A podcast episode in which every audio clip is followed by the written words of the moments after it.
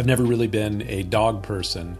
That may have something to do with the fact that I was attacked by a dog when I was eight years old. So, never really been a dog person, but I've got this this dog, Jack. Jack. Jack is the one that's changed my mind about dogs, or at least he's changed my mind about this dog. Jack follows me everywhere I go. He is obedient. He's an obedient follower, which happens to be my definition of a disciple. A disciple is an obedient follower. And here's the interesting thing there are advantages, privileges for such obedience and faithful following. What advantage? Liberty. The Galatians had been sucked into a legalistic faith, a life dominated and directed by rules and laws.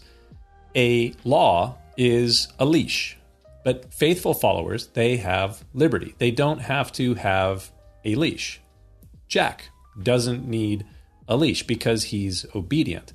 I don't have to constantly be pulling at him on a leash to keep him following along with me when I take him for a walk, he basically does his own thing and just follows along. I keep walking and he follows me. And if he starts going somewhere I don't want him to go, I simply say no and he stops. And if he's lagging a bit behind, I say, Jack, come on. And he runs right up to me. And if he's getting out a bit too far in front of me, I just give a little whistle and he runs right back to me. He is obedient. So he doesn't need a leash. He's got liberty because he's an obedient follower. Paul in Galatians chapter 5, he writes to the Christians at Galatia who were basically putting themselves back on a leash by living in legalistic adherence to the law. He writes to the church there and he says to them, Stand fast, therefore, in the liberty by which Christ has made us free, and do not be entangled again with a yoke of bondage. Don't be entangled again with a leash. When you become a disciple, an obedient follower of Christ, you experience liberty. And those that follow Christ obediently, they don't need a leash. They don't need the leash of the law. This is what God desires for your relationship with Him. He desires that you would experience this liberty.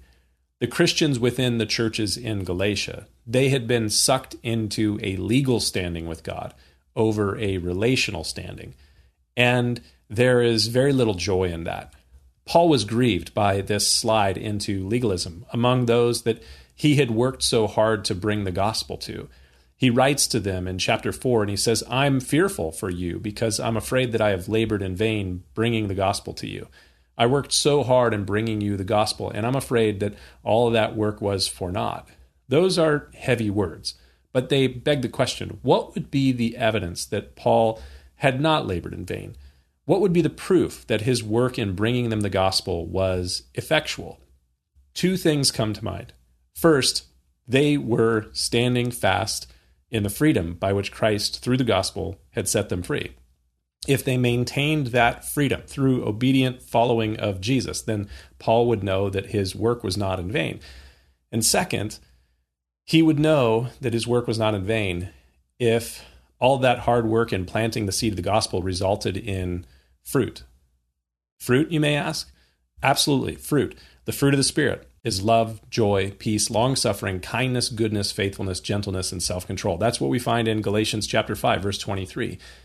Faithful followers of Christ, disciples, they walk in the freedom of the gospel and their lives produce the fruit of the Spirit, the evidence that God, by His Holy Spirit, is residing in and working through them love, joy, peace, long suffering, kindness, goodness, faithfulness, gentleness, and self control. Those are a good indicator, a great barometer for our lives.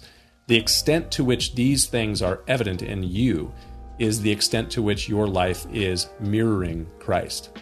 Something to think about. We'll see you next time.